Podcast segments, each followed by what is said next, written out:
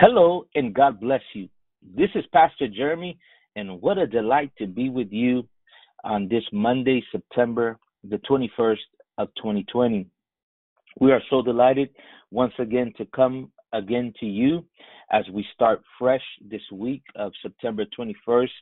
A lot of, again, a lot of interesting things happening around the world and so forth. So we are so happy though that we can come to you with the Word of God. We believe the Word of God contains the answer and answers the questions that all of us may have. As always, it is a privilege to uh, have the listeners come and join us, to have you and uh, join us on this intimate uh, time in this podcast where we speak of the oracles of God. And we thank you that you could spend this time with us studying and pursuing God in this hour. Today in our panel, we are so privileged to have uh, uh, Brother Marty, Brother Fernando. As always, it is a pleasure to study the Word of God together. And we are ready. We are ready to get into the Word, Brother Marty. As always, um, Mondays, I like to say it's, it's the day where we, we set the tone for the week. Amen. And they're, they're always important studies and things that God gives us and and it and it propels us uh, through the week. So, Brother Marty, I'll leave it to you to share what God has placed in your heart as we study the Word of God together. Amen. We've been uh, looking at the uh, the bringing up of the presence of the Ark of God. We uh, we kind of diverted a little bit on Friday as we felt inspired by the Lord to uh, to to begin to speak about walking with Him, the journey that we all take and the process of the Holy Spirit in in dealing with His people and dealing with us as individuals. And we were able to explore some some things there that I, we pray helped you uh, as they as they help us to continue to to uh, to grow in the things of the Lord and, to rely upon His goodness and grace in all things. These are extraordinary times that we find ourselves living in. And again, uh, you know what we sense and what we know is that that the heat of of uh, of the times as well as uh, you know what God is doing, we believe with His children. All of us are up under uh, an intensity of the times. You know, we've gone through 2020 has been so extraordinary that you know we we were hit with so many events in rapid succession, but it's quite amazing the human condition if you think about it. You know, we go through these incredible things that that we've been going through, and yet there's times in it uh, over this summer where it seemed as if there there'd be two or three days of a lull, a quote unquote lull. But really, it's just that we've been seeing so much. There's almost a fatigue that's been setting in on people, uh, you know, both in the secular world and in the religious world. But uh, amongst it all, uh, everything's being inspected, everything's being tried, everything's being shaken. And so don't be deceived if there's a sense in your spirit that, uh, you know, it's kind of like settling down. It really isn't. It's it's more of a, it's it's just a sense, uh, but it doesn't mean that that's real. Things have are, are about to re, be reignited in a sense, you know, and and, and increase in intensity. Uh, like Brother Jeremy said, we have a lot of things going on around the world, but one of the major things that happened was. Uh, uh, we lost a Supreme Court justice over the uh, weekend, and so we want you to be paying attention to the kinds of things that are going to be flowing out of that. It just seems like another another wrench thrown into the mix of this chaos that we find ourselves in in our country, and the great division that's that's uh, that's occurred uh, amongst the people. It'll be interesting to see uh, going forward what happens. The president of the United States announcing that he was going to uh, to select another Supreme Court justice nominee before the end of the week, and uh, of course the uh, the uh, the outcry from the other side uh, of the aisle, so to speak, has already begun. So we need to be in prayer for those things. We need to be in prayer for our families, for our loved ones, and be in prayer for those uh, within the, the community of the church in this nation that uh, and around the world. So anyway, I just thought I'd throw that in there. but uh, so we're yeah. going to be continuing. No, I would concur with that, Brother Marty. I would concur with with what you're saying. you know, there's a sense, you know, in our hearts, those who have Jesus, there's a peace, but yet you can still feel the uneasiness, you know, yeah. in the in the airways. So, you know, uh, yeah, it, it is tricky, you know, where we can think, all right, things are gonna calm down, but let us not uh, let our guard down. That's what we would tell yeah. the people, right? Don't, don't don't let your guard down, and uh, and and understand. Yeah, there's peace, but also understand something is always brewing. you know, and uh, it's going to be some interesting next couple of days to see what's going to happen. You know, uh, if our president yeah. chooses, you know, the next potential um, judge, we'll see. but I just yeah. wanted to concur with you, brother Marty. No, I, yeah, you know, we need to be in prayer about that. It's Not so much. I don't want to get off too far on that, but you know, I'll end up we'll end up having a a podcast on current events. Uh, but you know, that's why we look at the word, man. we're gonna we're gonna be uh, looking at uh, again, like we said, we've been talking about how David uh, brought the ark to Jerusalem and events that happened there. It all started as we began to explore Psalm 74 uh, the Psalm of Asaph. And in that psalm, we began to discover discover the great insights that God gave to this this great saint of God. And uh, we got to about the beginning of verse three as we concluded that podcast a couple of weeks ago. And and over the weekend, as we as we were uh, preparing for for last week, uh, we began to think about the preparation that that went into to to bringing a, a man of God to the point where where someone like Asaph, uh, who was appointed as the chief choir director by King David, could write such a psalm. Because it, it, it entails the entirety of of the history, really, of uh, of the prophetic unfolding that would culminate with the, the, with the return of the Lord, which he which he plainly said, as we've talked about at length, that uh, it would require um, you know deep reflection and skill to unlock the things of the Spirit of God. And so that took us all the way back to uh, to uh, you know to to to research how Asaph came to be that chief uh, choir director. Him and his two brothers, really, as it's defined in the word, uh, Heman, uh, Jeduthun, and Asaph. Asaph being uh, the one who would uh, take charge of the tabernacle of David. It's it's interesting to me, brothers, that David David found it within his own heart to uh, to pitch a place for for the temple of uh, uh, for the for the ark of God. Uh, something that he he pitched a tent is how the Bible says it. Brother Jeremy, could you read that to us as as we pray in Jesus' name and begin our study here in in First Chronicles 15:1. I just want to start there and then we'll we'll we'll get into our study today. First Chronicles 15:1. Yes. And David made him houses in the city of David, and prepared a place for the ark of God, and pitched for it a tent. Amen. And he pitched for it a tent. There's two things said there that, that uh, he makes houses in the city of David. He prepares a place for the ark, and pitched for it a tent. So that that was extraordinary to me when we're just looking at the, the, the historical events. When you begin to consider um, that at the at the same time that David creates a, a place for the ark to be be laid, and of course that scripture Brother Jeremy just read is after um, the terrible event where Uzzah was was killed in, in First Chronicles chapter 13 for attempting to lay his hands on the ark uh, when the oxen stumbled. For those of you who are just joining us, we encourage you to go back and listen to the uh, the podcast of last week, which fill in an, an enormous amount of things that we've discussed already. But here we are. Uh, David then takes the ark and and he he goes and leaves it in the house of a particular person whom we're going to focus on today. But I just wanted to note here that that it's a very interesting thing and something that we need to pay pay attention to. In that, at the time that David uh, created his own tent or the tabernacle of David, as it's known, uh, the tabernacle of Moses was still in existence.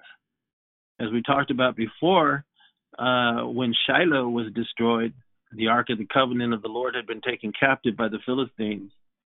And those that were responsible for the tabernacle of Moses, which is a tent that was built in the wilderness before they even went into the promised land, um, that those component parts of that tabernacle were were secured and and and uh, taken care of by Levites.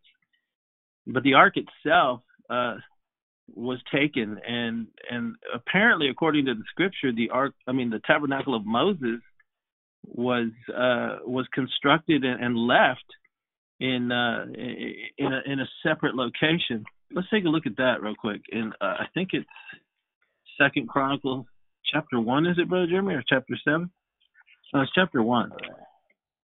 Chronicles chapter one, just to bring some clarification here.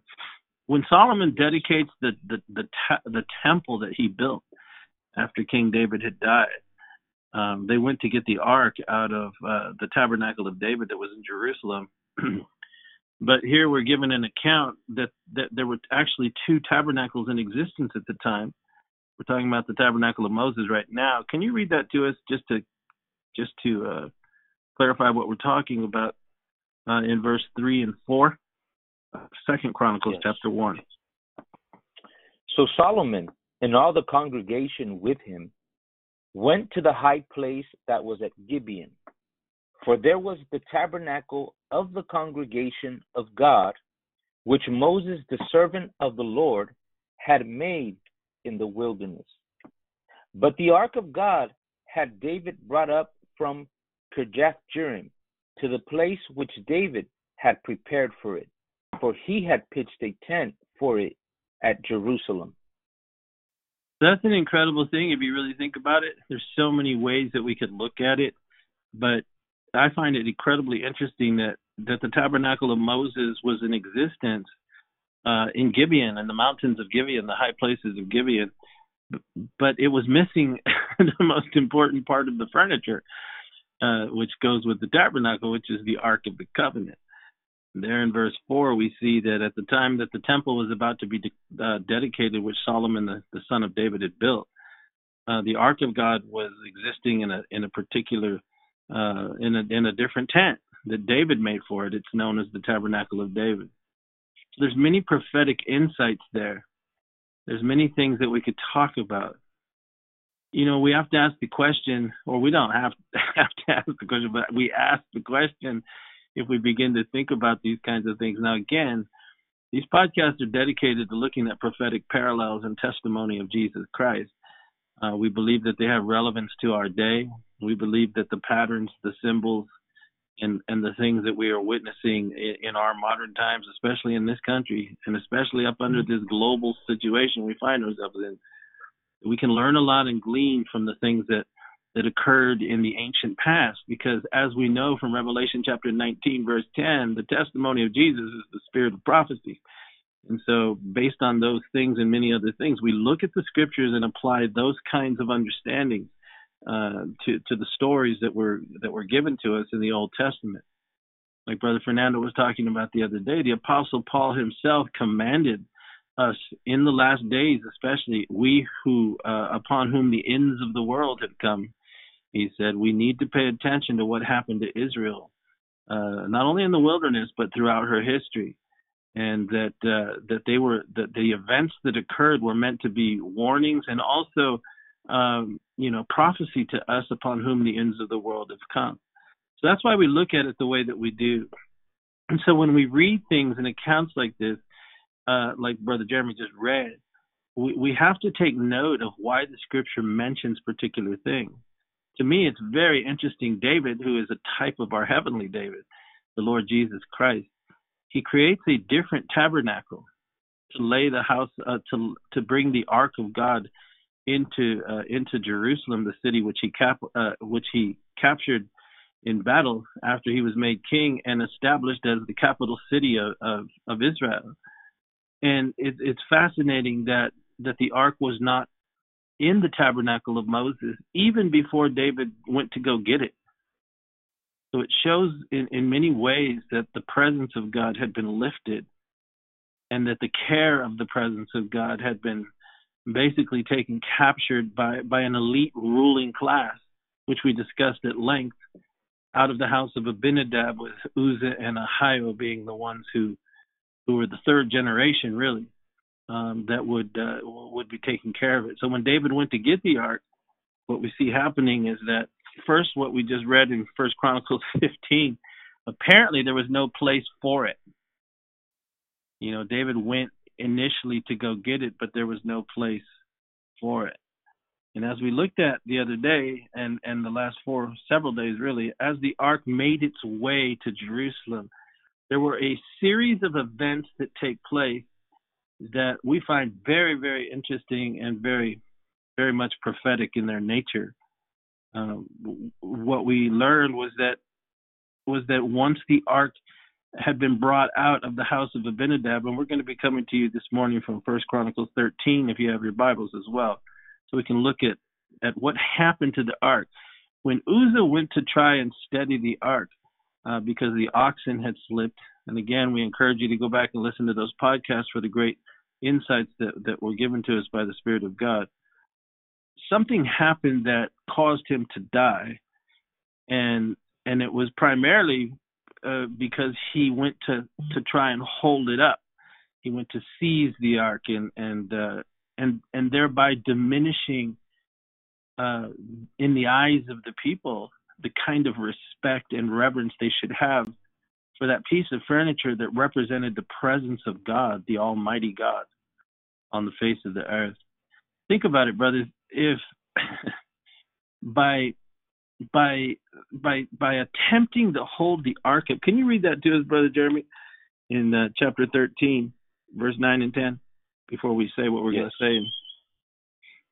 And when they came unto the threshing floor of Chidon, Uzzah put forth his hand to hold the ark, for the oxen stumbled.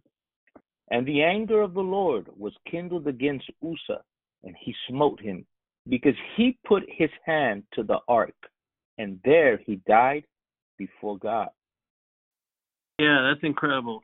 Um, there's several reasons um, that that happened, which we've already talked about. But when you think about it, uh, to have tried to steady the ark would have, in in all, you know, when we think about it, what what would that really be saying?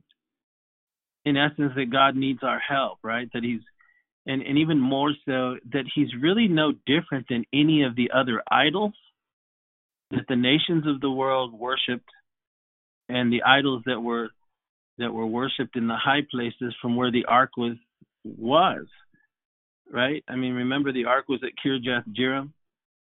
And in verse 6 it's called baalah mm-hmm. and, and right? And and so it, for many years it abided surrounded in a town that's called the Hill of the Sorceress, right? The the place of great idolatry in the high places, which is where they used to burn incense, the pagan nations of the world. So for for a long time, at least, you know, what were you saying the other day, brother? Joe? Almost seventy years, right?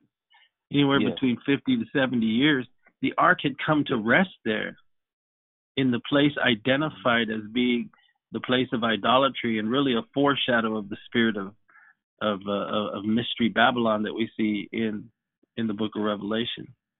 So for you know when you think of it that way, the ark itself was surrounded by other idols or in territories where idols were were were worshipped, and so it really had no distinction, right? It, it just it seemed to get absorbed in all the other false gods of the world. There was really no distinction being made. As a matter of fact, David said so in in verse uh, three. Can you read verse three to us, brother Jeremy? Yes. And let us bring again the ark of our God to us, for we inquired not at it in the days of Saul. So, out of David's own testimony, he's basically telling the whole nation there, look, we've spent the last 20 something years here uh, without seeking God. So we can take, you know, us ourselves, like we're talking about. There was no distinct, you know, specialness about it. It wasn't even, it wasn't thought of in that way. It wasn't respected. It certainly Saul didn't try and bring it up, you know, or, or, or create a special place for it. Saul didn't even take it to to the tabernacle of Moses. They just left it where it was, right? So there hmm. was no right? There was no sense of God is any different than any other thing. And it's really interesting because they made the ark by Uzzah trying to stop and hold it. It's almost as if saying that God was that thing that was made. It was never meant to be seen, right? I mean, it was never meant to be seen. It was always supposed to be kept in the holy place, in the Holy of Holies. And even when they brought it out, we discussed that uh, the other day when we were looking at it. Can you read that to us again, Brother Jeremy, in Numbers chapter 4? I think it is. Let me see here. How it was to be handled.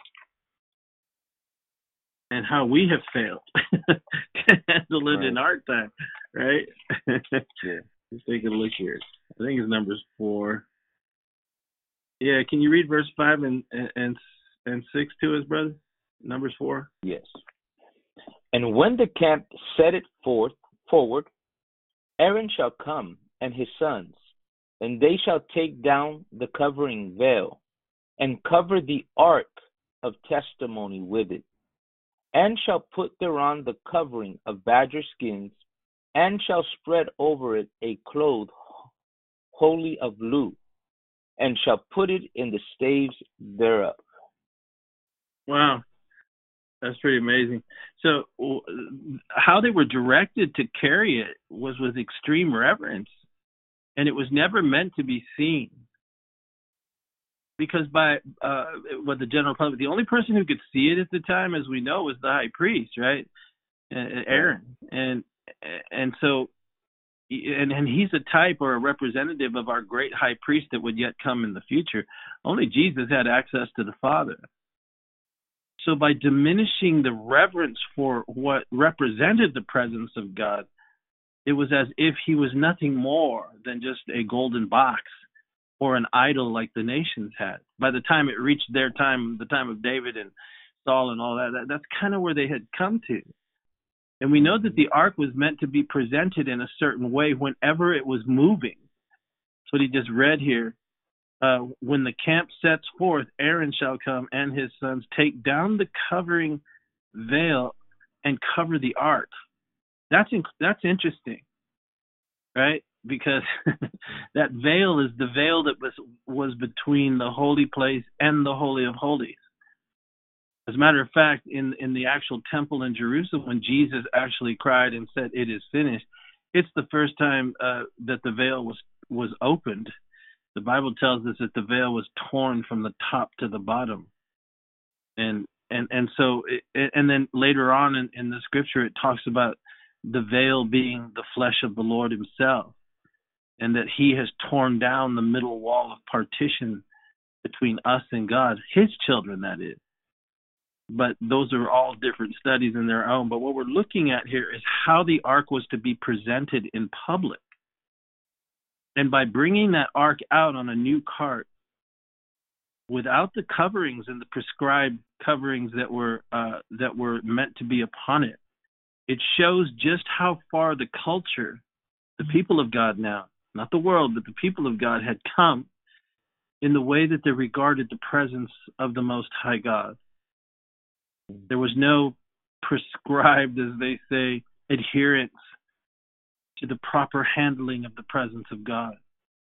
This is a very serious thing, and we see that when we when we reflect on what happened when Uzzah put forth his hand. It was bad enough that they were moving it the way they were. Right. But it's it's even worse when you think about when they put their hand to it in First Chronicles thirteen ten. It's it's what caused him to die, just on a on a human point of view. You know, uh, not looking at the uh, at the you know the prophetic parallels and all that kind of just from a human point of view. This is why it is so important that we uh, we when we in, when we engage with the Lord, um, that we do so uh, according to the way that He has set forth that we are to engage with Him. If we don't take a true reverence toward Him uh, and humility, um, it's a very dangerous place to be. And can anybody have any thoughts on that? No, you're laying you're laying down the groundwork. I mean, it's I think everything you're saying is is, is stating exactly um, what how the presence of God is supposed to be handled. The, the lack of reverence right? Yeah. Um, to to put on display um, the presence of God in such an unorderly fashion. Wow. Right? It, it, was was their undoing was the undoing of of Uzzah ultimately, and and it was a a a behind the scene look of the true spiritual uh, condition of of the people in, in those days. Maybe I mean maybe they can claim ignorance uh, because it wasn't until David came and he basically redefined again and and, re, and, and put back into order how it was supposed to be done. Yeah. Uh, so, but at at the end of the day, we see that it wasn't supposed to be done that way. The, the presence of God was not supposed to be brought in that new cart. Brother, uh, Brother Fernando, Brother Fernando, Brother Fernando, I want you to to elaborate on two things you said there that are really important. I mean, not very important to me. I mean, what you brought out there, and, and Brother Jeremy too. Whatever God inspires you, but two things you said there. One was um, they put it on display. Yeah. And that really touched my heart because it reminds me of where we are today. So I want you to comment on that. And then two, uh, the the the prophetic type here. You said until David went, right? And and then you said until he came and told them how to handle the presence of God. Reminds me of the Lord Jesus Christ and what he did. Yes. You know. Yes, exactly. And and and as you were saying there, that's exactly who I thought about the ministry of Jesus Christ. Everything mm-hmm. he did when it came to displaying the power of the Holy Spirit was by permission. Every healing, mm. every miracle. Very um, good. You know, you, you, go down his ministry. He didn't just, you know, uh, uh, uh, take the presence of God for granted and and just, you know, just put it on mm-hmm. display or showcased it. Uh, because it's something rev- reverent It's something that that is that is unique and, and something that belongs to the children of God, right? Yes. And it's for the glory of God. So we see through Christ's ministry uh, that very thing, where um, nothing that he did by the power of the Holy Spirit was by his own choice, but unless the Father told him. So we see quite the opposite in the display of the Ark of the Covenant uh, with Uzzah and, and you know and, and, and this you know, big big thing that they put together. It's really what it is. But that's really what they do today in, in churches. This, they put on this big thing. You know, the presence of God is here, the presence of God is over there, the presence of God is moving here, revival over here, and it's like, whoa, whoa, wait a minute. Wait mm-hmm. a minute. It's not that easy. You know, no. there's consecration steps to this. There's there's an yeah. order to this before the presence of God can begin to move and and those are the things that we completely bypassed and and and so forth and so on. But yeah, Jesus' ministry is is the example of how to handle the presence of God.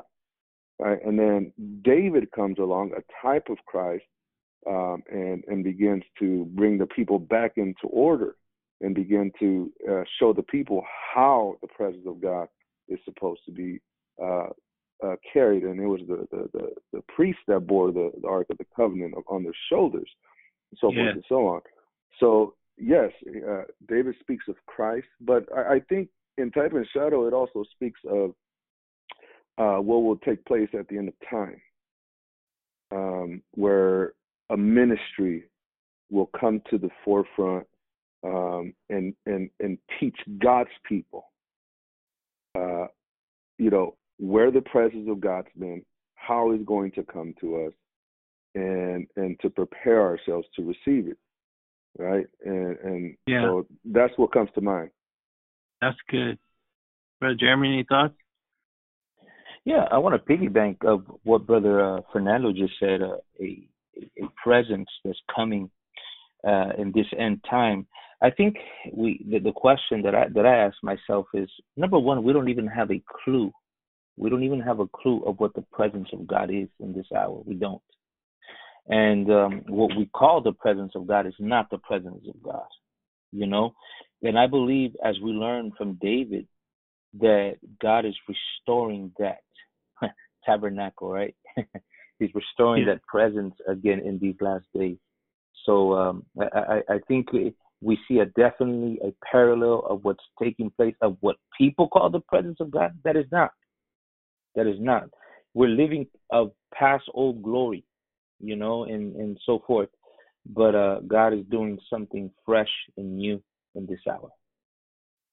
Yeah, well, let's let's take a look at that too in in in, in Amos. Turn over to Amos real quick. What you were talking about, God doing something fresh and new, uh, because I think that it has to precede the second coming of the Lord.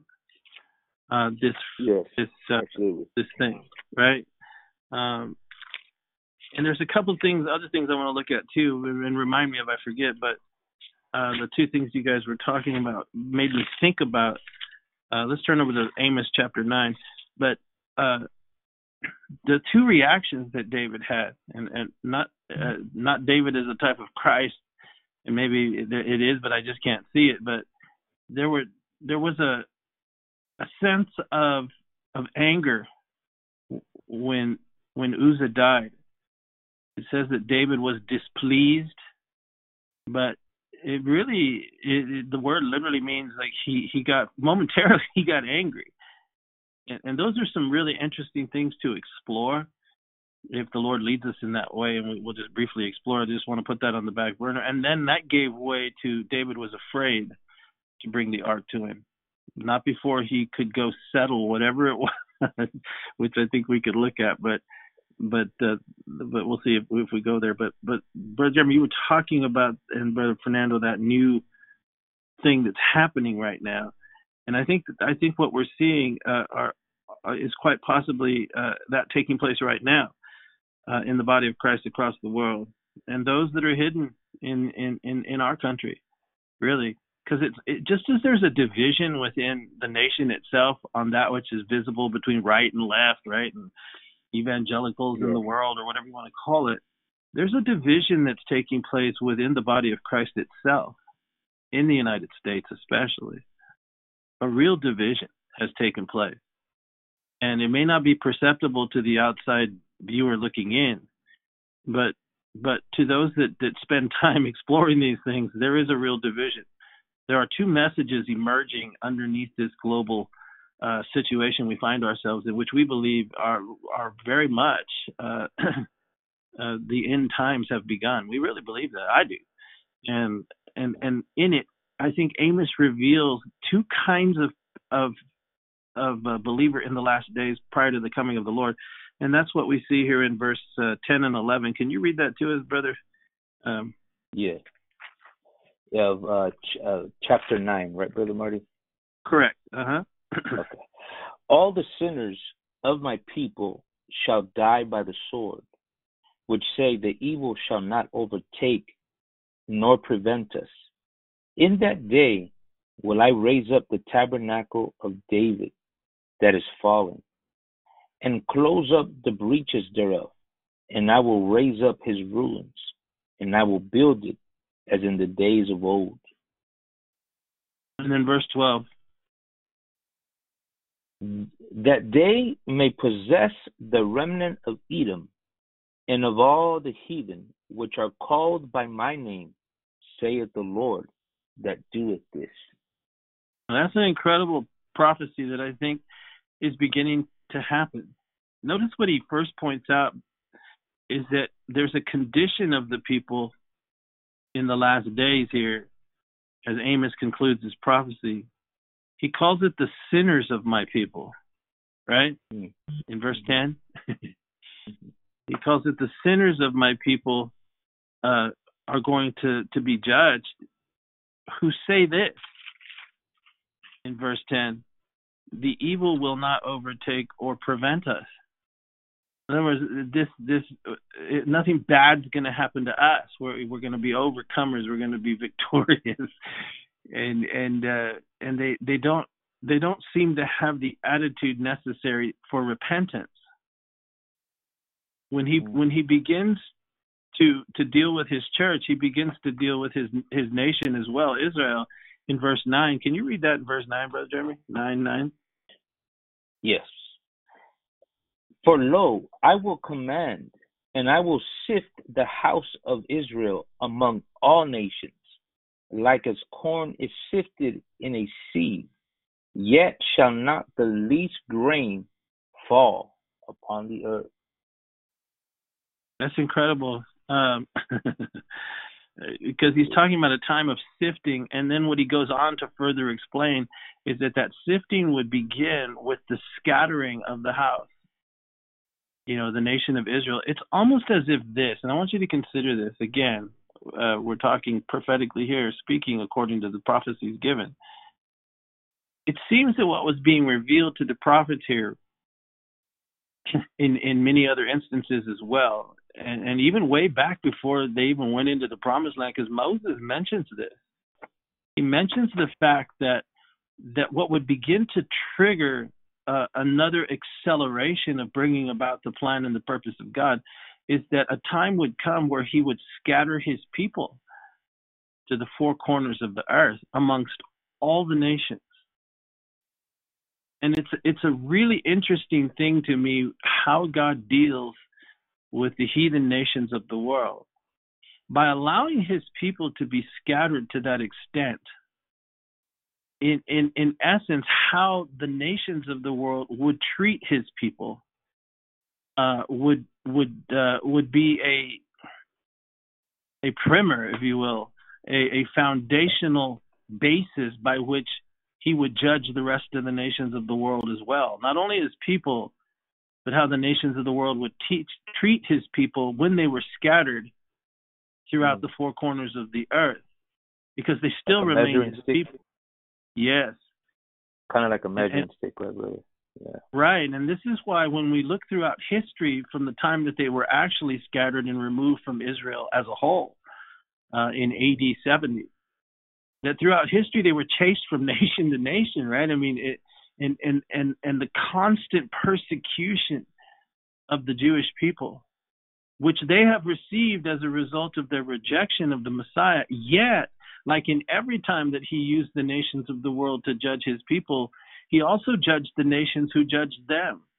Not so much because they became tools in the hands of God to bring about correction for his people, but because of how extensively they treated his people and tried to destroy them from off the face of the earth, culminating really uh, in, in, World War II when when Adolf Hitler, a type of the Antichrist, really, or controlled by the spirit of the Antichrist, tried to do what no other kingdom had ever done, right? Which is to permanently and totally eradicate the Jew from the face of the earth.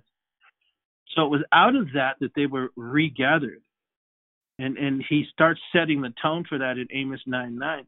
But then we get to verse 10 and and it's almost like a dual prophecy because he connects it to the to the restoring of the house of of the tabernacle of David. In, in verse 10, he says that uh, that those who say that judgment won't come on them, both in his time but also in the future time, those who identify themselves as his people, that's what he said, right? Verse 10, all the sinners of my people shall die by the sword, which say, this, this corrective hand of God will not overtake us. We're not being corrected by God. It's not going to happen to us. The, the inability to recognize the necessity to repent will bring about a swift destruction upon them. And then he takes it further and talks about the day that he will raise up again the tabernacle of David that is fallen. And so, what you were talking about earlier was that you believe that what we see in these historical narratives that parallel our time is that God again is beginning to stir and restore and and and to bypass, right? Like he did the tabernacle of Moses, he bypassed that whole scene, like he did with Uzzah and the rest of them, and and moved upon David to discover what was necessary to create a proper place uh, so that the presence of God could be handled in the right way. We have a promise here in verse 11 that he's going to raise up that kind of tabernacle again, like he did in the days of old. I will build it again and raise up his ruins.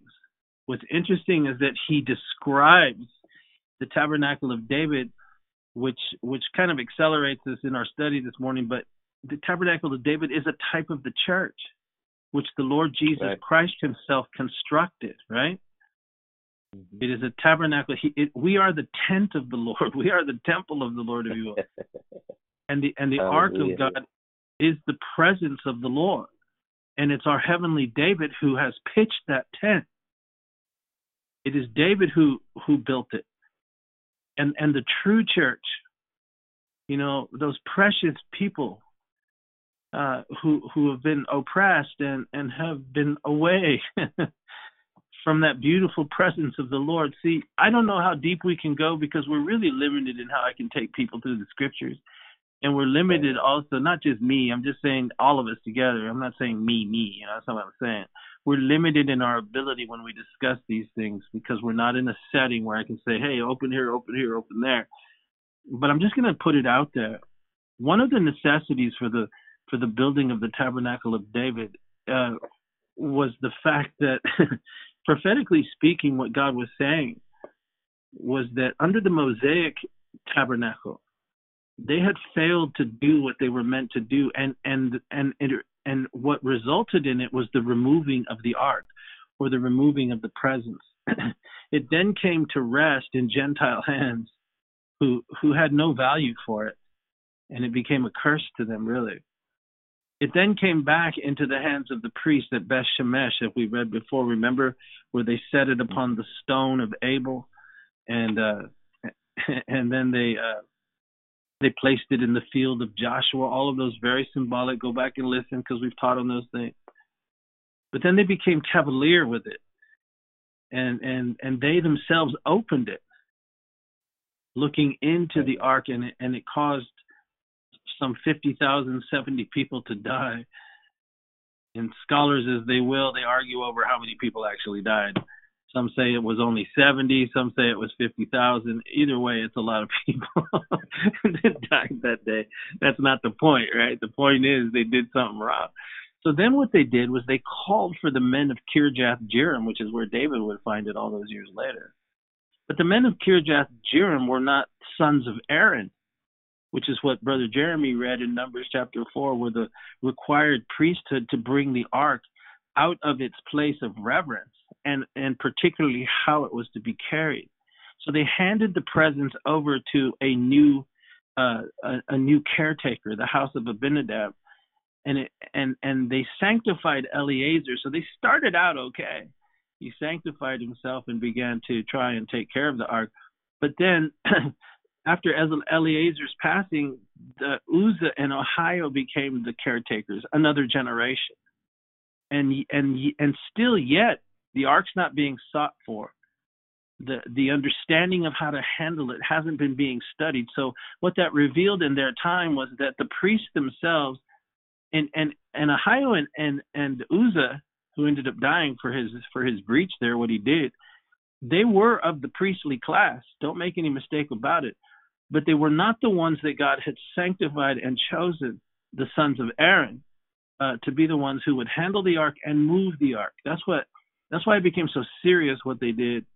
And also, what it reveals to us is that from generation to generation, the caring for the presence of God became so uh, ridiculously neglected that by the time it was time to bring the presence out, uh, it was it, it, it was a, meant to alert us who look at it prophetically that when the presence was time to come out, it was meant for one thing, and that was to judge the nation and to correct it for how they had handled the presence of God. And it would bring wow. about a removing of that presence from them, think of this, into the hands uh, of the king, which is David himself who would mm-hmm. reject the tabernacle of Moses and create his own tabernacle for it, which is what the Lord Jesus mm-hmm. Christ did. And so that brings us that brings us back to First Chronicles 13, and we'll go quickly from this point, but for what we wanted to begin today, which is when that happened. Uh, we well, let's start with First Chronicles 13 and read 12 through 14. Would you, Brother Jeremy? Yes.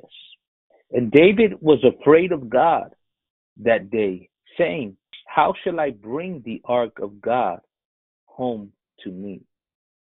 So David brought not the ark home to himself to the city of David, but carried it aside into the house of Obed Edom the Gittite.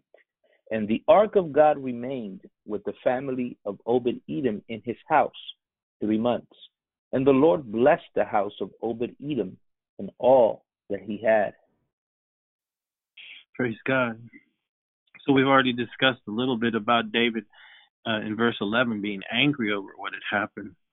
I, I don't want to go off in that direction today because it'll get into some very interesting things, though, if we look at it on a personal basis as David the man and, and what we go through and what we presume to know and what we don't know.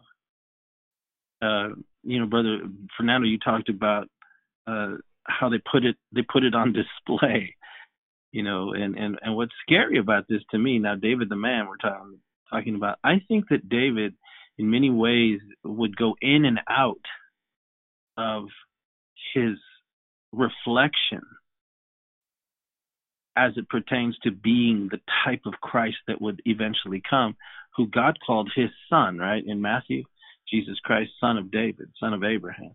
So there are times we can learn from David's life, and not to make excuses for anything, but but where we where we are what we are in our weaknesses, our frailties, our sins, as David demonstrated.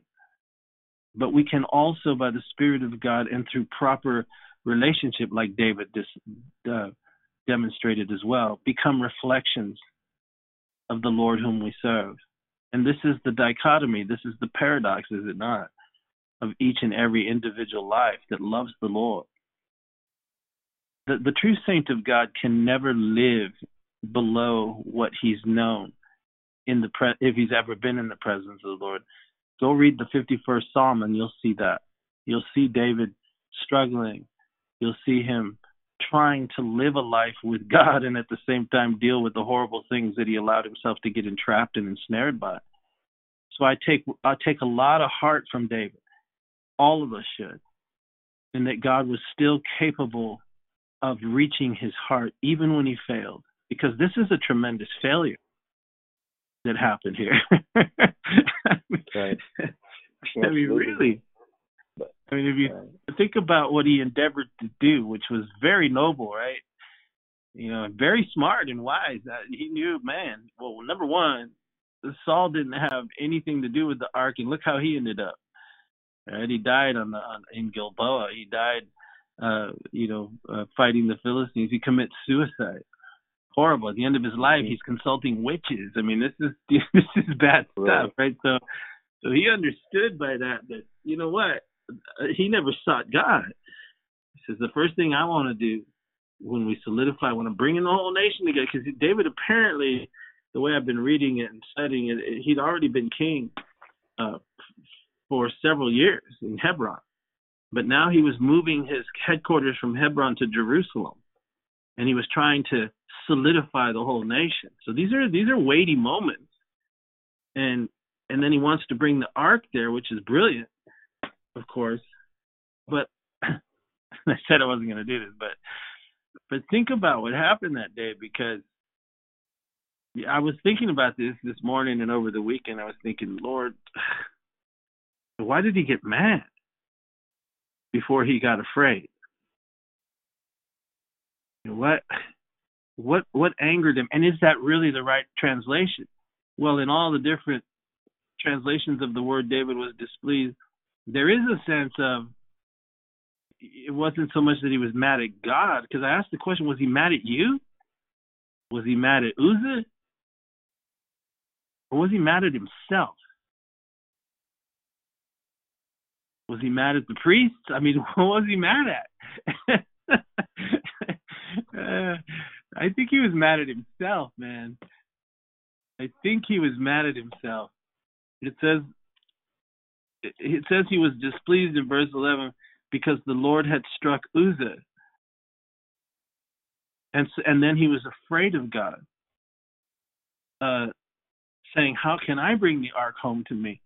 In David's estimation, the ark had been under the care of this man of God, Uzzah, or a man who, who well, the rabbis call him a man of God, right? But I don't know if that's true, They all have some kind of speculative thing in the different commentaries of old, but I've come to the conclusion to think that David was actually angered, angry with himself.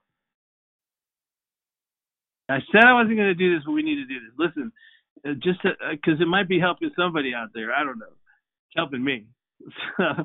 he starts out nobly. His intentions are great, but as he as he brings the ark out, there's a lot of things that he thinks that are incorrect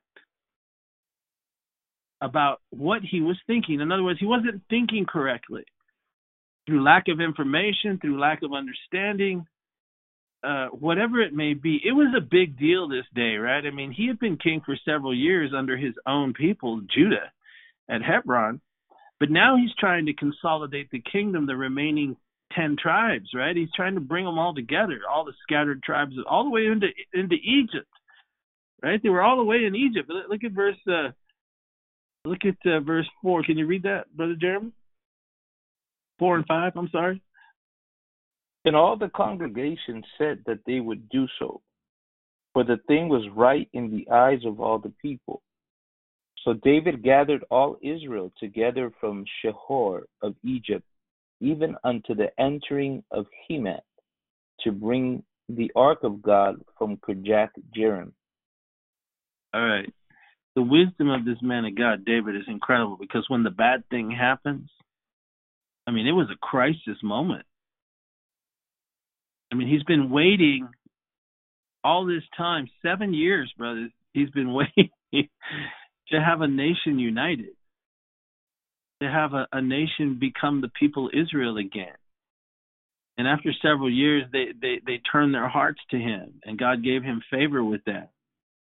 And now his first act of a national leadership is to go and get the presence of God, to begin instructing them about how how the past regime, if you will, their old king, uh, didn't seek God. They didn't inquire of God. And so he's kind of like preaching to them, saying, This is why we ended up in this mess we're in. With you guys mad at me, the kingdom's divided, you know, we got enemies all around us. My point is this he's moving in a very wise way but our intentions are not always our good intentions are not always a, a validator of what we're doing. And everybody involved when it comes to the presence of god now because that's what we're talking about and and any nation everybody involved is is woeful woefully wanting in their understanding in this particular story that we're reading.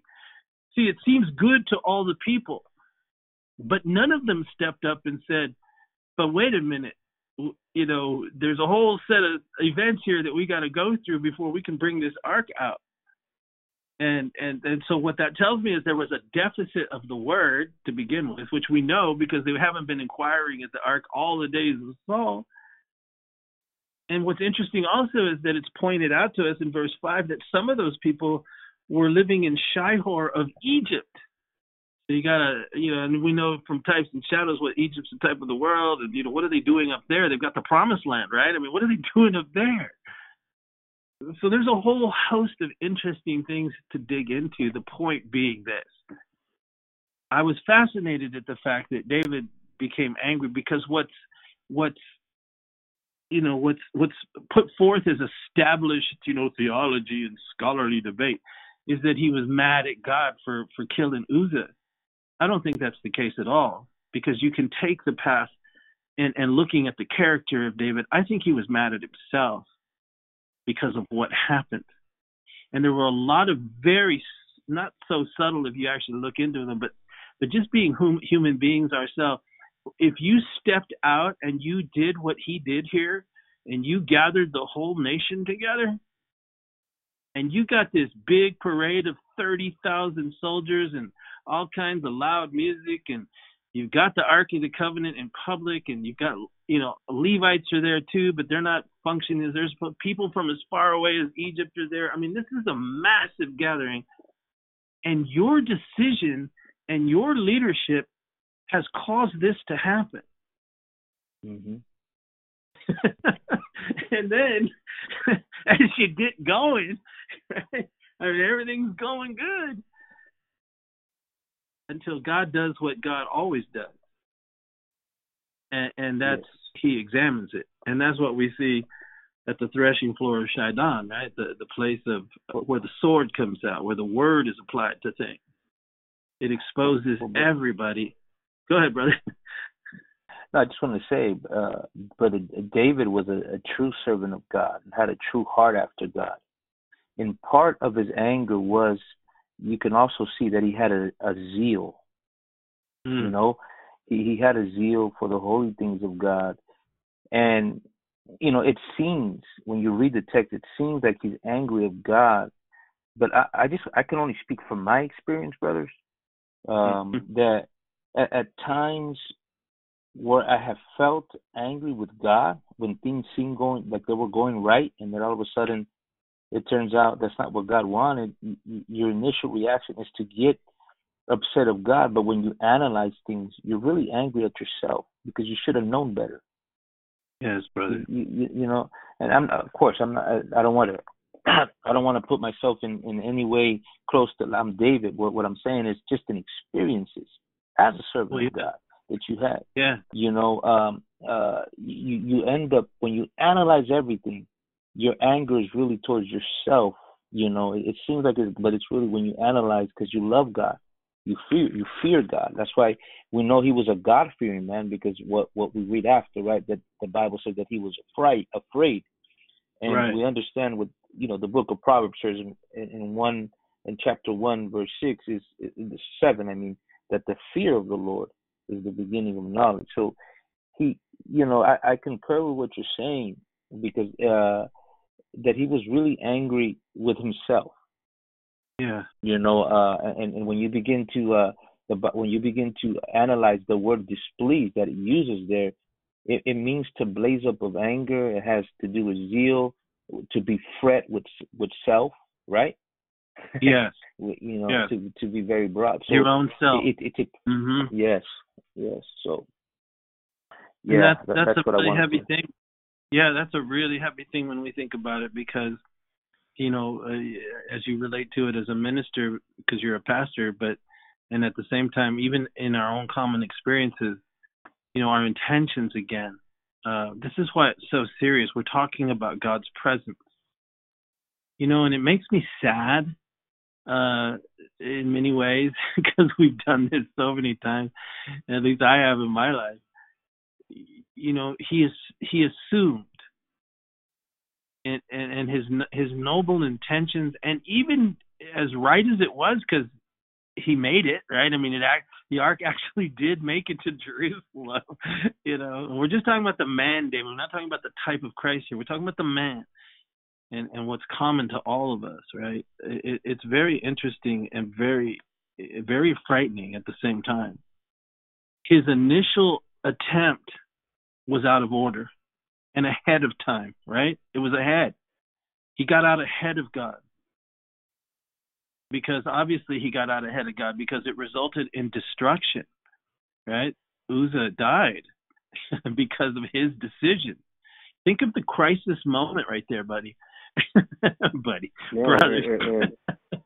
that's that's it's incredible because you know there was a plague that came because of the decisions uh, David made to number the people. Remember? Oh, that's um, right. Yes. Yeah. So so it's it's a heavy trip, you know, when we talk about ministry and from this particular uh, angle, you know, that a lot of preachers kind of disregard, like you know, like whatever. I'm just gonna go and go go to college and study at Bible mm-hmm. school mm-hmm. and and you know go find me a nice little church, build it up to a couple thousand, and you know do my thing and you know live and die. but oh, we we see we, we see even David, you know, who the Bible calls a man after God's own heart. His decision making. I want I want people to understand the seriousness of this. You know, we're talking about the man, like you said. He is a type of Christ, but uh, you know his pursuit for for the right way. That's that's you know that's what separates David. But in doing so, yes. you know, it, it cost a lot of lives. Amen, brother. And that's something That's- very, very serious that we have to really think about. I mean, it's you know, we read about the the people that die. Oh, okay, whatever. You know, like it's just some, some kind of story of old. No, I mean, David's decisions cost Yeah. people's lives, yes. and we have Oh, to yeah. have to really, really, you know, think about uh what it is that ministry is. You know, and like you said, Wow. it, it, a restoration. That was the word that you used of true ministry, a true presence Mm-hmm. of God. You know, that's what we need. You know, in our pursuit for it, how many times you know have we messed up? we all have, right? Thinking, you know, because maybe we grew up watching a certain way of ministry, a certain way of preaching, and we thought that was it, and and and we could manipulate the presence of God. Right. No, Right. we don't want Right. to talk about that, right? We don't want to talk about No. that as preachers. Right. It happened to all of us. You know. Yes. Hey, I I gather, you know, as as you're talking, uh, brother Fernando, it's like the and brother Marty, like, do you think think about this?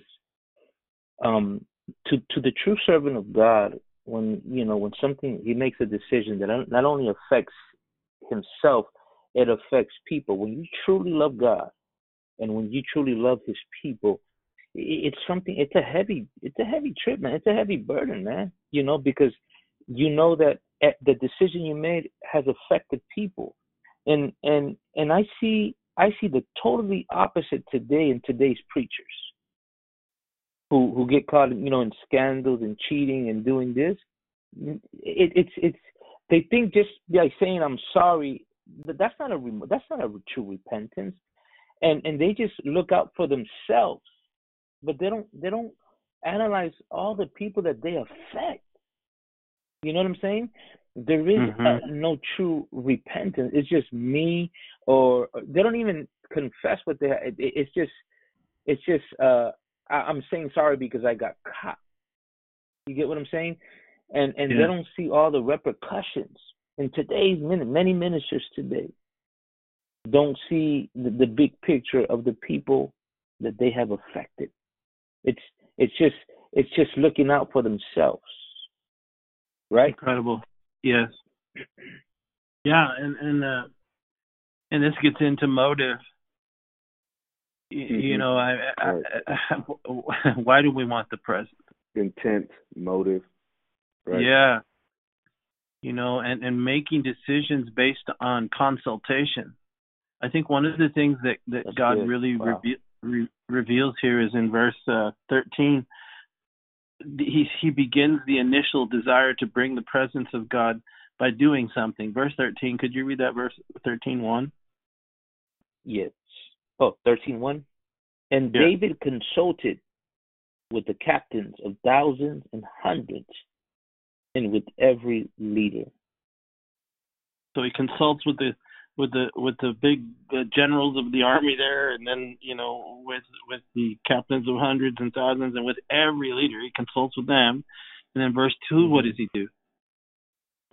And David said unto all the congregation of Israel, If it seem good unto you, and that it be of the Lord our God, let us send abroad unto our brethren everywhere that are left in the, all the land of Israel, and with them also to the priests and Levites which are in their cities and suburbs, that they may gather themselves unto us. And then he goes on and says, you know, about bringing the ark uh, because we haven't looked at the ark in, in the days of Saul. And then it says in verse 4 all the congregation said they would do this thing, for the thing was right in the eyes of the people. Again, the only time he mentions the Lord is in verse 2 where he says, if it's God's will. So you you mean uh you mean he took a survey? Is that what that was? he took a survey, right? Running, He you see, that, that's how ministry. That, that's how ministry is ran today, like a business. yes. That's what it is. You know, You know, uh, like a business. But but. Yeah, exactly. And see, and and I think that here we are already seeing by the Holy Spirit where they they started off wrong. Intentions were right, but Mhm. Process was wrong. because he he hadn't done the most vital of things, at least as it's written, is to ask God, what he you want? Right. right? And and I think that yes. that interim period, and we're just looking at it from the perspective of not David as a type of Christ, but David as the man. That lesson was was well learned uh, because it's what God began to reveal to him. Because in in chapter 14, verse uh, verse 9 and 10, look what happens. Can you uh, while he while the ark's at Obed Edom's house, Uzzah died. Everything's come to a stop. He goes back to Jerusalem and he's kind of kicking back there, doing what he's trying to do is figure out what did I do wrong but we see right away the quality of heart that he had and just how beautiful his heart was and how and the kind of person he was before God because he's learned his lesson and it comes in the form of a battle. And look what it happens here in, in verse nine and ten. Can you can you can you read nine and ten to us, chapter fourteen? Yes. And the Philistines came and spread themselves in the valley of Rephaim and David inquired of God, saying, Shall I go up against the Philistines? And wilt thou deliver them unto my hand? And the Lord said unto him, Go up, for I will deliver them into thine hand. So the Philistines come out against him. Another crisis moment occurs, and and he doesn't do what what a normal army person would do, which is react and just go fight because he's supposed to fight, even though he gathers his troops and stuff. Before he did anything, and he's learned his lesson already. That's how quick it was. This happened within just a matter of a few days, because it's only 90 days from the time that he leaves the ark at Obed Edom till it comes to Jerusalem. So these two battles happened within that 90 day period. But what we see is already something so beautiful, and that's what God was able to do with his heart because when this battle, this crisis moment comes, in verse 10 it says, He inquired of God, saying, Shall I do this? Shall I go up? And, and will you deliver them into my hand? He immediately doesn't consult with his generals. You think we got enough, you know, you got enough bullets to take these guys out, you know, or enough arrows or whatever you want to call. It. You know, what's our what's our battle plan? You know, bring out the plans for battles in in the valley of Rephaim. He didn't do any of that. You know, he didn't he didn't he didn't do what he did before. He he immediately went to the Lord and asked the Lord's guidance in this matter. He did it again after he defeated them. They came out and regrouped and they came out and and he didn't assume anything the second time they came out. Verse 12, can you read verse 12? I mean, I'm sorry, brother. Yes. Can you read uh, verse 13? And the Philistines yet again spread themselves abroad in the valley. So after that initial victory that he listened to what the Lord said, he asked him two questions, and then the Lord says, Yeah, go ahead and fight him. And he has a victory. The Philistines apparently went away for a few days and regrouped and came back. Mm-hmm. And, the, and then it says in verse 14 that therefore David inquired again, right? Can you read that to us in verse 14? Yes. Therefore David inquired again of God, and God said unto him, Go not up after them, turn away from them, and come upon them over against the mulberry tree. And verse 15 says, And it shall be when you shall hear the sound, right? Go ahead. Mm. Oh, and it shall be when thou shalt hear a sound of going in the tops of the mulberry trees, that thou that then thou shalt go out to battle, for God is gone forth before thee to smite the host of the Philistines. Incredible. Now think of the uh, think of how God teaches his his man here. First, he sees demonstrated in his heart that he's learned quickly. He's not going to do anything at this point. I'm going to ask God because I didn't ask him before, and this is what happened, right? Someone lost their life crisis moment. The nation could pretty much be split apart at this point if it wasn't for God keeping the hearts of men in allegiance to David at this point, because his leadership, his first act of leadership as, as, as the king over the entire sovereign nation, brought about death. I mean, someone died because of what he thought, right? And and and and, and because it wasn't done properly. So it was a real crisis moment the enemy could have used. Could have used. but but that you know right and so by the time we get to just a few days later a couple weeks later he's here and the philistines come up to fight against him in the valley of rephaim and and right away we see by the spirit of god uh, david has already learned and he doesn't do anything. He doesn't consult his captains his thousands his leaders or anybody. He goes right to god and says shall we go up and fight the philistines? Are you going to let me have a victory over them? I don't know, but we could even stop here and talk about the wounded nature of, of growth in God. When we make decisions that that that that bear fruit that that is that's bad really. You know, David was wounded by this. It says he was afraid to bring the ark of God to himself, to his house. And so in that interim, it's not like he he went off and acted like an idiot. He just went home. And and he had to learn some things. And it was done by an outside thing. Look at verse 1. Can you read verse 1 to us, Brother Jeremy? Uh, in the, in the 14th chapter. Okay. 14. It says, okay. It says, Now Hiram, king of Tyre, sent messengers to David and timber of cedars, with masons and carpenters to build him a house. And what happened? And David perceived that the Lord had confirmed him king over Israel, for his kingdom for his kingdom was lifted up on high because of his people Israel. See see see how the Lord is? Praise God, man.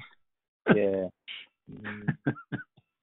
you you don't think David left left that threshing floor of Chidon where Uzzah was dead, and then they carry the ark away into somebody else's house, and he leaves there thinking, "How can I bring God's favor to my house?"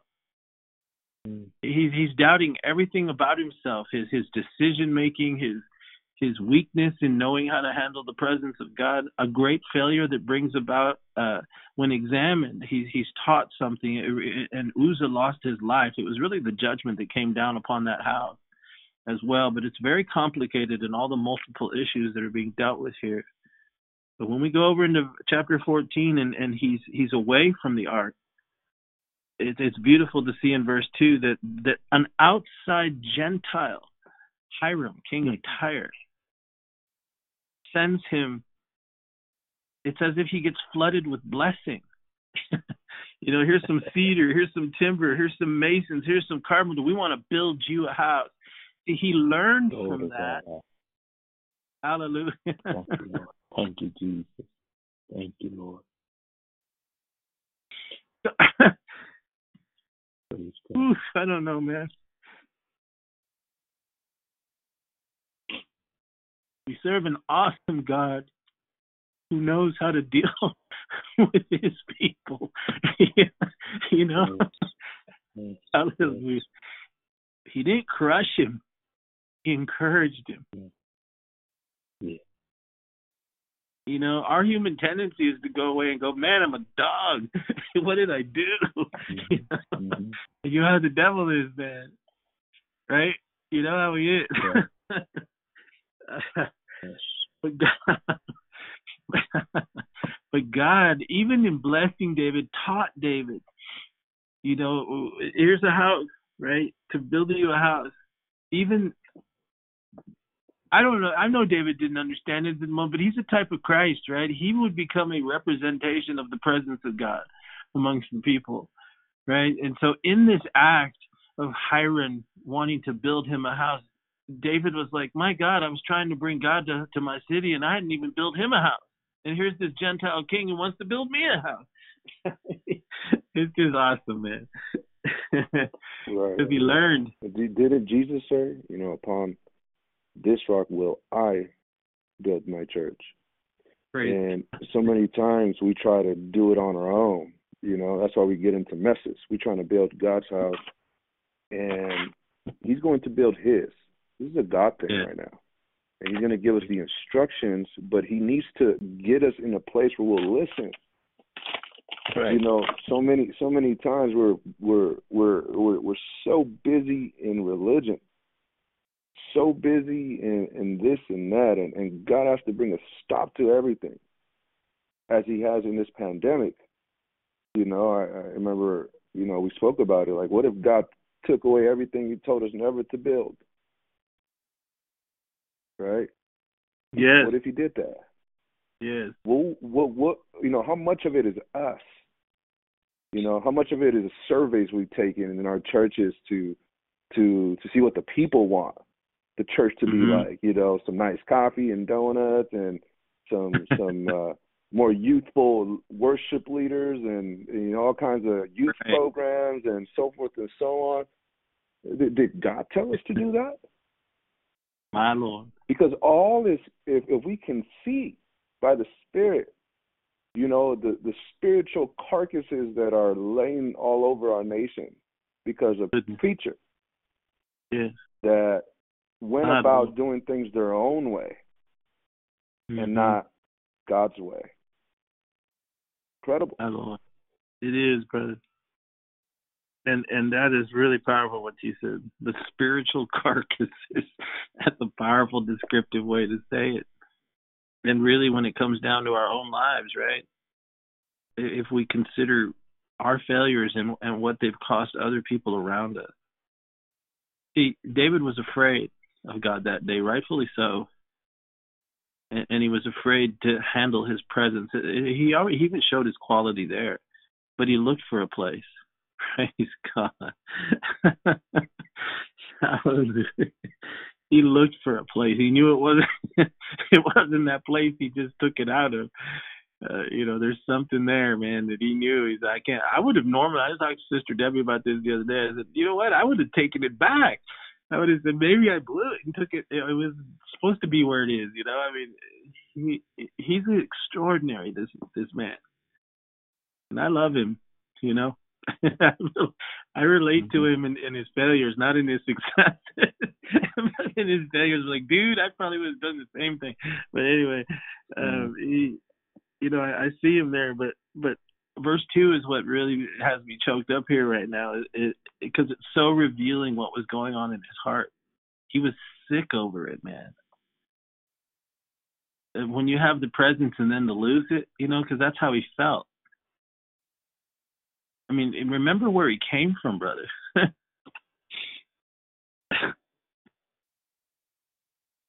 he was no one even thought anything special about him, right? I mean, nobody thought Right, this right. guy was going to amount to anything. When the prophet came to his daddy's house, they didn't even call him. Right. They didn't even think they didn't even think much about him, right? And then the anointing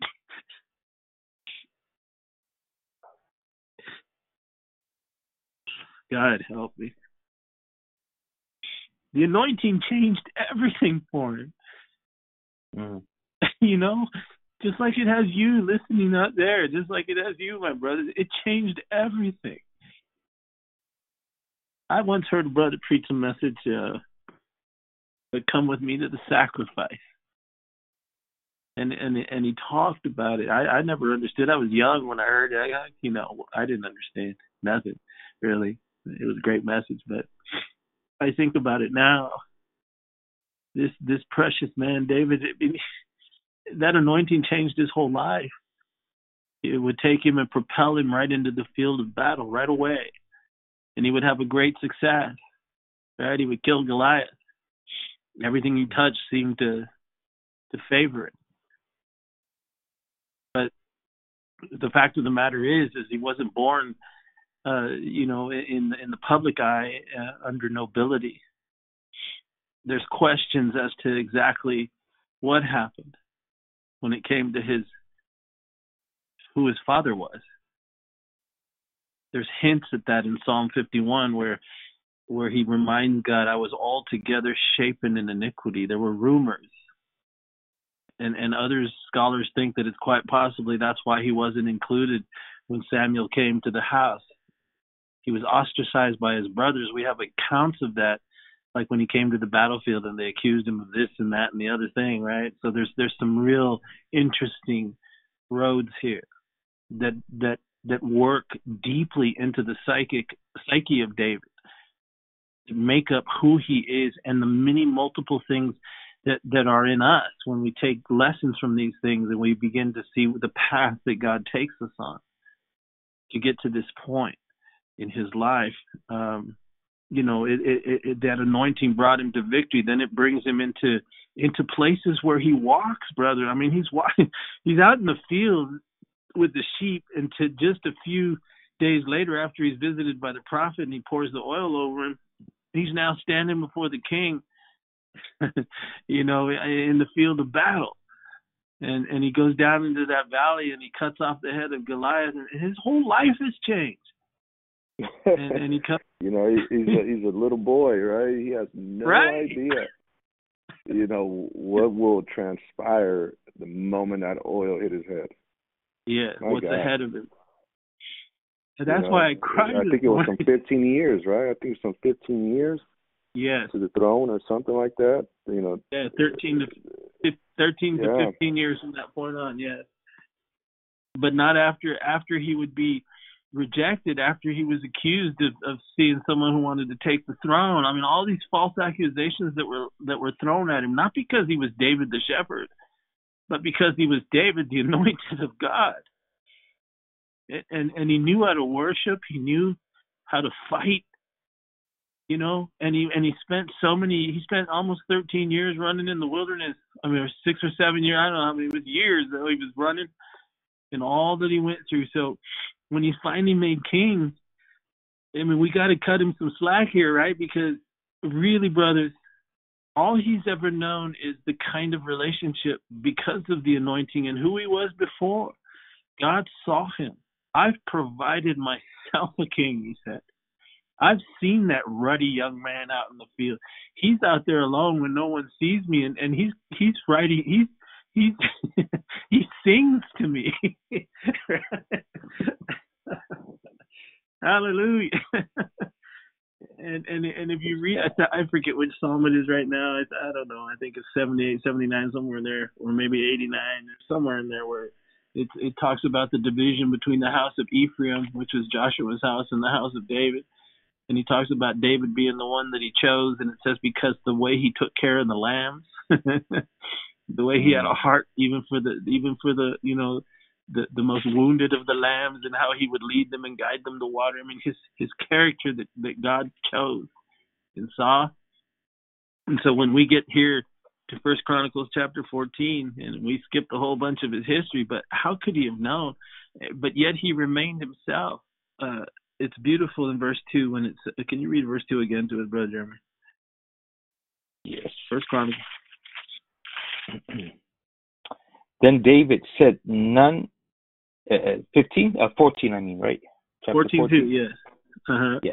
David perceived that the Lord had confirmed him king over Israel, for his kingdom was lifted up on high because of his people Israel.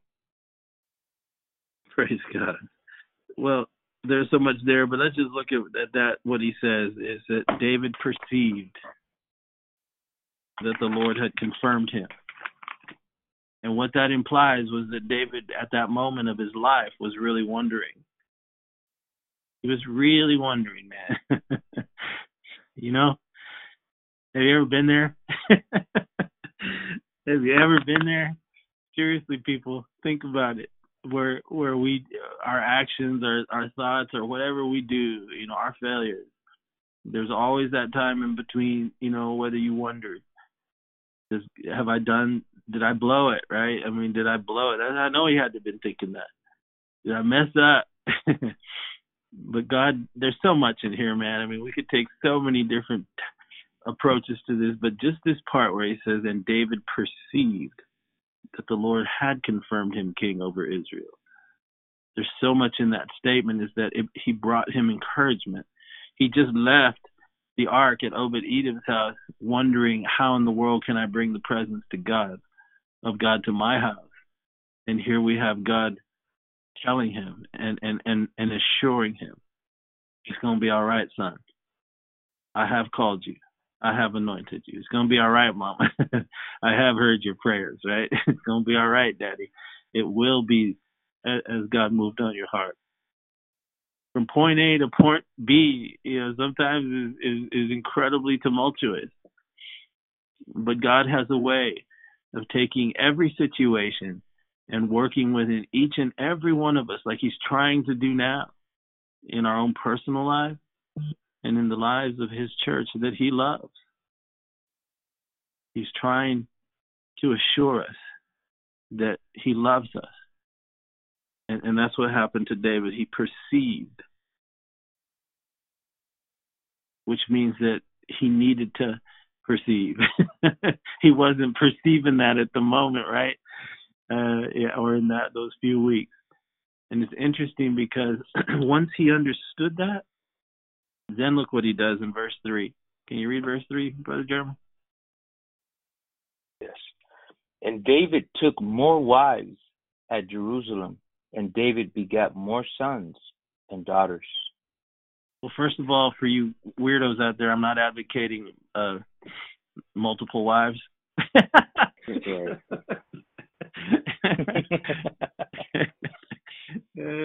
so my wife don't hit me when she hears this podcast. That's not what I'm saying.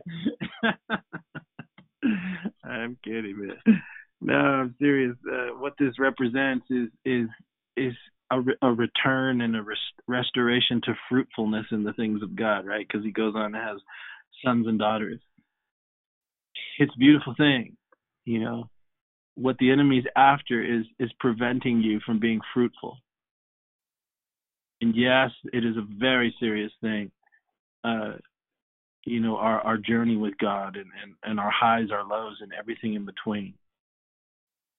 But here we see that that the Lord was teaching him. Chastening him, yes, but teaching him as well.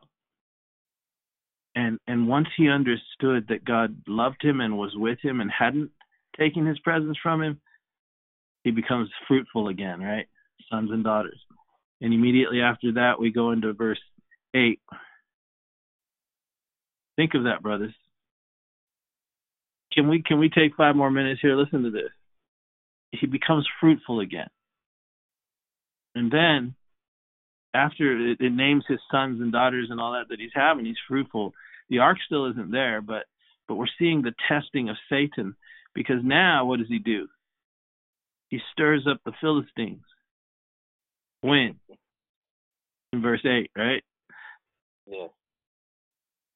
And and when the Philistines heard that David was anointed king over all Israel, all the Philistines went up to seek David, and David heard of it and went out against them.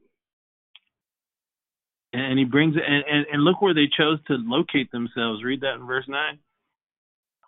And the Philistines came and spread themselves in the valley of Rephaim. In the valley of the giants. That's where they came. It speaks of that intimidating thing. He didn't send a little devil, he sent a whole army against it. And here is the wisdom of God and the development of God. And oh, that we could get there. Because that's where we need to get. But individually, right? David, he, he's been restored. He perceives God has made him king. He hasn't taken his anointing from him. Yes, a horrible thing has happened. But he had this tremendous gift from God to be able to put away those things those failures, those defeats, when it was brought in line and he was quick to learn the lessons. This is why God says he's a man after my own heart. You know, I don't have to like beat him over the head for years before he gets it, right? He he has such a pliable heart. Why? Because he loved God. At the very very depths of who he was, he loved God. No matter what.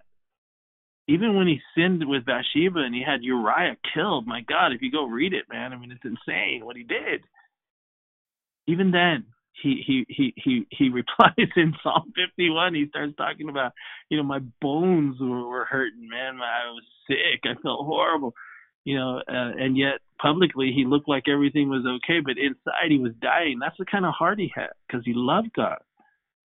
And and here we see uh, God, you know, assuring him, "I'm with you." He then becomes fruitful. The ark still hasn't come, right? I mean, there's still things to do but before that was going to happen, as he's being fruitful again, it's interesting what Brother Jeremy read in verse 8. The Philistines hear about it. And and and that's how the devil is, right? When you begin to recover, when you begin to to, to show signs and it wasn't just that that you have you're you're attaining victory in the things of God. Uh, that's what the devil does. It wasn't just that they uh, uh, why they came against him was this.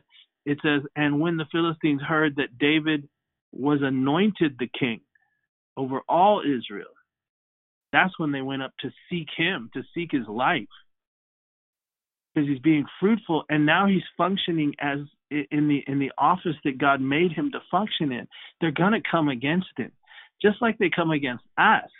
It always happens, brothers. It always happens to you that are listening out there. What you're going through is a result of the fact that that God loves you and He hasn't taken His presence from you. He has a mission and a purpose for every single one of us. And don't think it's strange that once you become fruitful and once you begin to bear fruit, that's exactly when the enemy comes out. And not only does he come out, he comes out against you in the valley of Rephaim, brother. Do you see?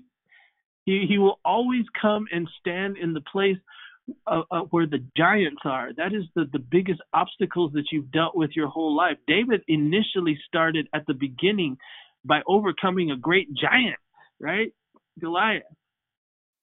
He returns to, they come out against him in that place of the valley of the giants. Whatever that big thing that you overcame in your life, he's not going to be able to defeat you there anymore. But he'll come there. He'll contest it right there. You don't hear what I'm saying, do you? oh man, he, he'll contest you right there, man. But you see, David already learned something. Praise God. And sometimes we got to go through the cycle over and over and over again. I'm trying to encourage someone again. Again, Friday was about being led of the Spirit. Today's the same thing.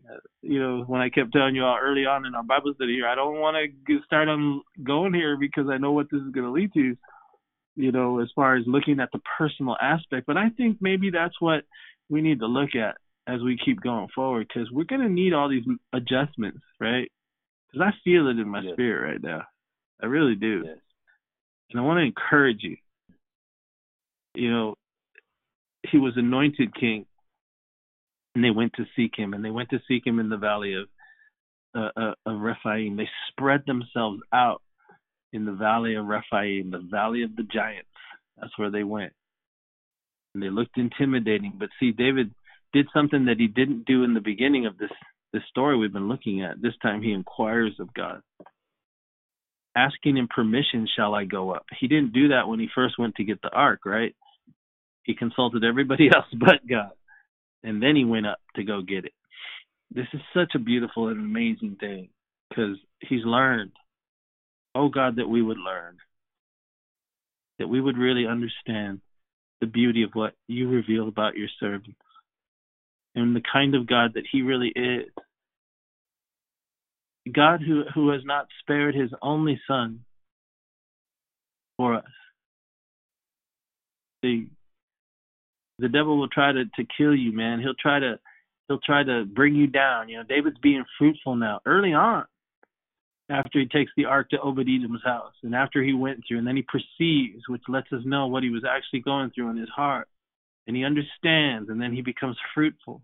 Then comes the resistance right away only this time it's to take his life. These are subtle hints of spiritual warfare if you can hear what we're saying.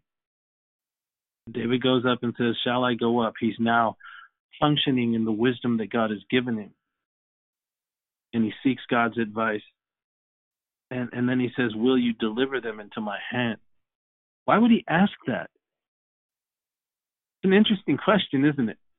You would think the first question is, Shall I go up? against the Philistines would have the second question implied in it. But I think, brothers, oh my gosh, Lord help me. I think he was thinking of Saul when he fought the Philistines. I think he was thinking about him because he died in a battle, thinking that he would have victory. He died with his son Jonathan, and you know, you know the story, right? That's how David came to be king. I think his question is so wise here shall I go up against them? And will you deliver them into my hand? I'm not going to assume anything, right? it's incredible. We haven't got time. We've been going now for an hour and 20 minutes. We ain't got time to dig into that. But it's ask God to help us develop this kind of quality from this precious, precious King of God. And the Lord said unto him, Go up, I will deliver them into your hands. Praise God. And then we see him again in verse 14. Only this time, it's a different way, right? In verse 14, David says, he inquires again of the Lord. When they regathered and they came back against him, he says unto him, Don't go up. Turn away from them and come against over against the where the mulberry trees are, and it's my spirit that's gonna go before you. right? Hallelujah. You won't even have to lift oh my God. Hallelujah. yes. Hallelujah. Glory to God that we could get to that place, right? right. Where it's God God will go out and destroy them all. You know, enough's enough. He he says enough's enough. You ain't even gonna have to fight this, David. You know, yeah, you're gonna actually go out and you know take them on, but actually the battle's already won. My spirit will go mm-hmm. before you. Praise God. David inquired again. He didn't assume, right, that it was going to be the same way. He had another temptation here. You know, the devil left him for a season, but he came back, right? Uh, but and they spread them themselves in the same place in the in the valley. And David inquires again. He is so wise, brother. He is such a beautiful human being. uh, we learn so much from it. And and the and to be so sensitive to the things of the Lord that that he knew precise instruction. His instructions are getting more and more precise, if you notice here, which leads to after these battles, he he he now knows by experience and so many other elements that God throws in the mix when He develops all of us. It it, it flowers in such a beautiful, you know, mature and wonderfully seasoned uh, leader of God. And that translates into our own life, man.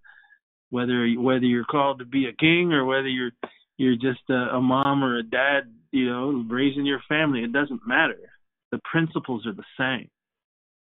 And God is the same yesterday, today, and forever. And this is how he prepares us, this is how he develops us. And when he when he reaches those places like David did, now he's ready for for the presence of God to come in a tent that he's now well equipped prepare for the, for the Lord. I think that's what God's doing for all of us right now. We're all in different places and journeys, and we're all being examined, instructed, worked on, whatever it may be. But when He's done, we will be will be ready to have His presence come to our house, as it were, if you know what I'm saying. Brother Jeremy, Brother Fernando, anything you'd like to share before we close? Please do what a way to start our Monday, you know, reflecting on all these things. And I was thinking about when you were talking about David, how the devil had tempted him left and then came back again, right?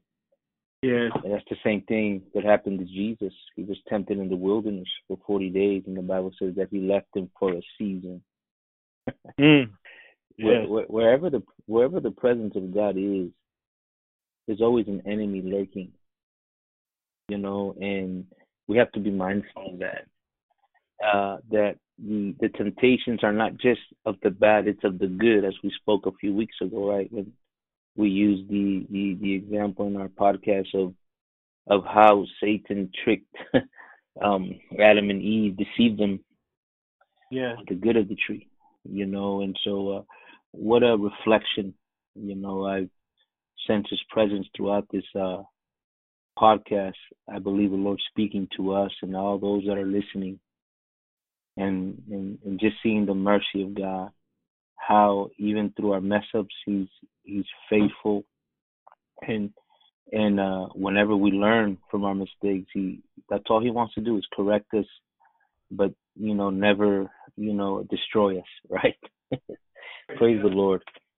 I hope that you can join us tomorrow. We're looking forward to a, a another time in the Word of God, and uh, we pray that the Lord will bless you and He will keep you. And as always, keep looking up.